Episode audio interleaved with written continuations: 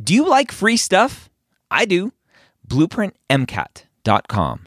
Go sign up for a free account, get access to Blueprint MCAT's diagnostic, Blueprint MCAT's full length one, Blueprint MCAT's amazing brand new spaced repetition platform with over 1,600 flashcards already made for you, as well as their amazing study planner tool. Schedule out the content so you know if you are on track to take the MCAT when you need to.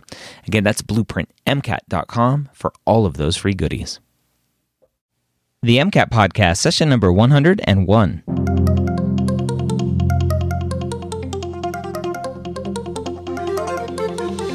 A collaboration between the medical school headquarters and Blueprint MCAT. The MCAT podcast is free MCAT prep to help you understand the MCAT, teach you how to break down questions, and give you the skills and confidence to get the score you want on your MCAT test day. Learn more about Blueprint MCAT at blueprintprep.com/mcat.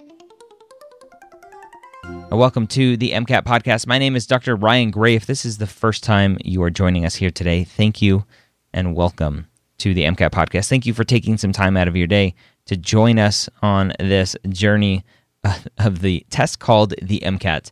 Now, if you're listening to this for the first time today, you're jumping in a few episodes late. We just started a series breaking down all of Next Step full length 10's practice MCAT exam. So you can go back a couple episodes, start it at question number one, and follow along with us on this journey. You could even go back to episode one and follow along and get everything that you need uh, about the MCAT. Learn everything you need to know about the MCAT as you listen through all previous 100 episodes.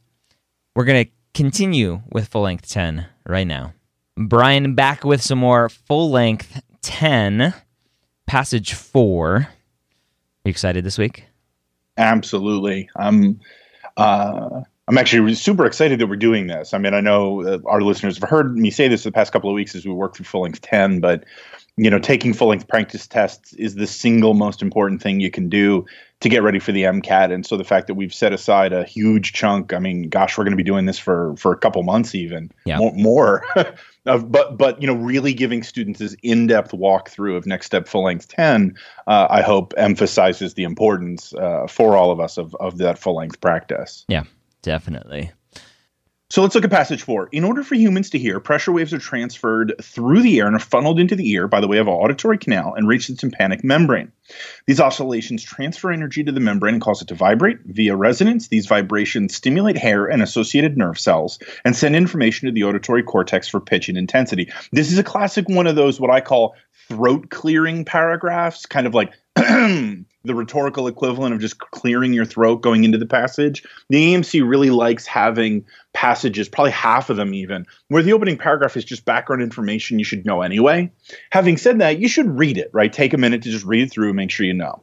After that, we get figure one, which is a little diagram uh, that compares decibel level to frequency for the threshold of human hearing. And then after figure one, we read human hearing normally detects vibrations in the range from 20 hertz to 20 kilohertz. Our range of hearing shrinks with age, and the upper age of hearing is the most affected. Ultrasound is not physically different from other sounds, but we do that we do hear, but the brain is not capable of processing these vibrations. Loudness is the characteristic of a pressure wave associated with amplitude. The greater the amplitude, the greater the stimulation of nerve cells. Loudness is a subjective property that depends on the individual. In an attempt to quantify loudness and, and then so on and so forth, and there's an experiment. We're not actually going to read it now because we don't need it for the couple of questions that we're going to do. But of course, on test day, you would go ahead and read the question. Excuse me, you'd read the experiment very carefully. Yeah. And just if you follow along with the handouts at home, if you download them on the show notes, this isn't the very full the full passage from full length 10. So just to mm-hmm. to put that qualifier in there. All right. So question nineteen: What is the intensity of a seventy decibel sound at a frequency of ten to the third hertz? A ten to the negative twelfth. Uh, what's WM squared?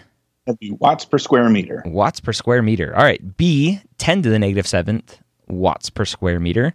C, 10 to the negative fifth watts per square meter. Or D, 10 to the negative second watts per square meter. So, right off the bat, I'm a little bit freaking out because I'm like watts per square meter. I haven't seen that in the passage, or at least not what we read here for for the podcast. So I'm like, uh, how can I answer this if it's not in the passage? Right? Yeah. And of course, that's going to come up a lot, right? Is questions that relate to the topic, in this case, the topic of sound, but do depend on outside knowledge. Now, in this case, I cheated a little bit, Ryan, to make it a little tougher for you. The, if if we had the whole passage here, it would actually give you the decibel equation, but I cut it out and I didn't put it into the handout um, because I'm being malicious. No, because because actually, before walking into the MCAT, students should know the decibel equation. This is one of those ones you got to have off the top of your head. Okay. Uh, and in particular, that equation is decibels equals 10 times the log of the intensity of the sound over 10 to the minus 12. That's the equation. Decibels equals 10 log intensity over 10 to the minus 12. Okay. And you notice right away, Ryan, that in the answer choices, answer choice A there is 10 to the minus 12. And notice how they're kind of playing with you a little bit. Like they think, oh, if you only half remember the equation, like you remember that 10 to the minus 12 is something special. Uh, in this case, it's the threshold of human hearing, the quietest sound the human ear can perceive. Right? You might kind of remember that 10 to the minus 12 and then like just kind of jump on it because it's familiar. Mm. Uh, and of course, you don't want to do that, right? You want to do the actual calculation. Yeah. Uh, and then the other, the kind of not not trap answer, but the other thing that they clearly want you to take a look at is that answer choice B that says 10 to the minus seven.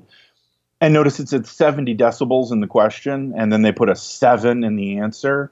So even with just numbers as answer choices, even there, the wrong answers are going to have something kind of tempting, a little tricky about it. Like, hey, look at this number and get them to kind of like, you know, just tickle your memory a little bit and make you panic and go for it. Yeah. Um, but of course, we actually want to know the equations, right? We want to do the calculation. Uh, so here, if it was 70 decibels, remember it's decibels equals 10 log intensity over 10 to the minus 12. So if you put 70 in for the decibels, divide the 10 over, now you've got 7 equals log. And then to cancel out the log, you do 10 to the power of each side of the equation. So on the left, you would have a 7, do 10 to the 7th. On the right, that would just cancel out the log. And so now you've got 10 to the 7th equals intensity over 10 to the minus 12. And when you multiply that over 10 to the 7th times 10 to the minus 12, right, of course, you just add up exponents, right? So the Mhm. negative 12 and the 7 add up to get negative 5. Uh, and so then there's our answer, answer choice C. Okay. The the log I think would throw off um, some people as well with the math. So understanding how to cancel out logs or work with logs without a calculator and everything else as well. Yeah. Yeah. We just want to remember that key to cancel out a log. You just take both sides of the equation and do 10 to the expo- exponent power of that side of the equation. So 7 becomes 10 to the 7th. And then log becomes 10 to the log, and that cancels each other out. Okay. Good to know. All right. And question 20 for passage four is based on passage information. Which of the following statements about sound waves in water is correct? And so now I'm freaking out a little, even before I read the question or the answers, because again, from the, the little bit of the passage that you provided, water wasn't mentioned anywhere. So now I'm like, oh, shoot, do I remember sound in water?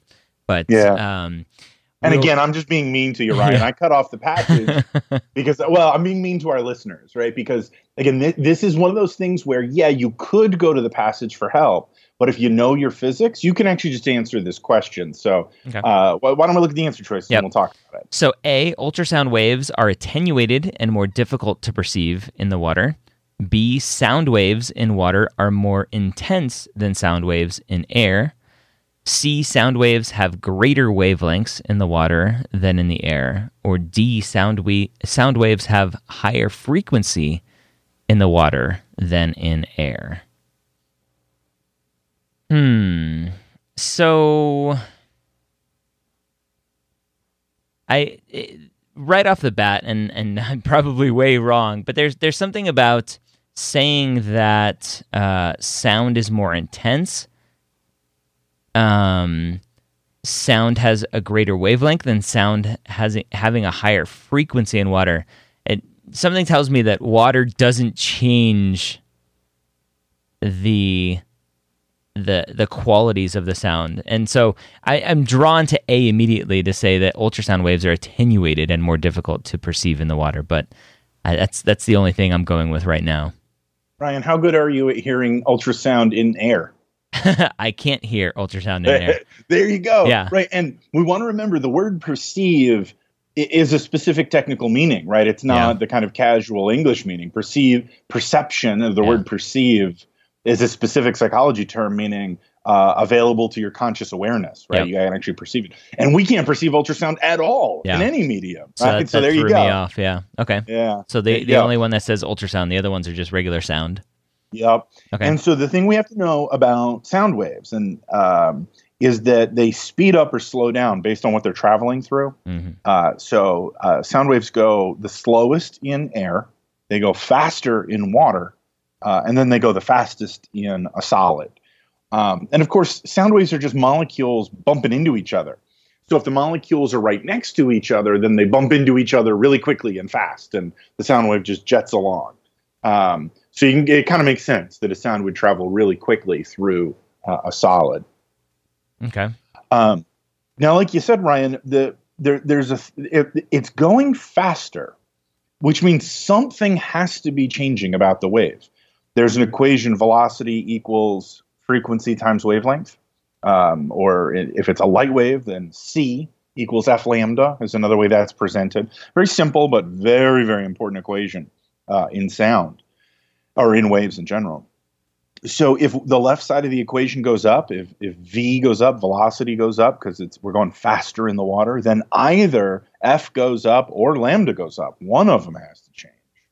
Uh, and in this case, we should walk into the test knowing that when a wave, light, sound, anything at all, when a wave goes from one medium to another, frequency is constant.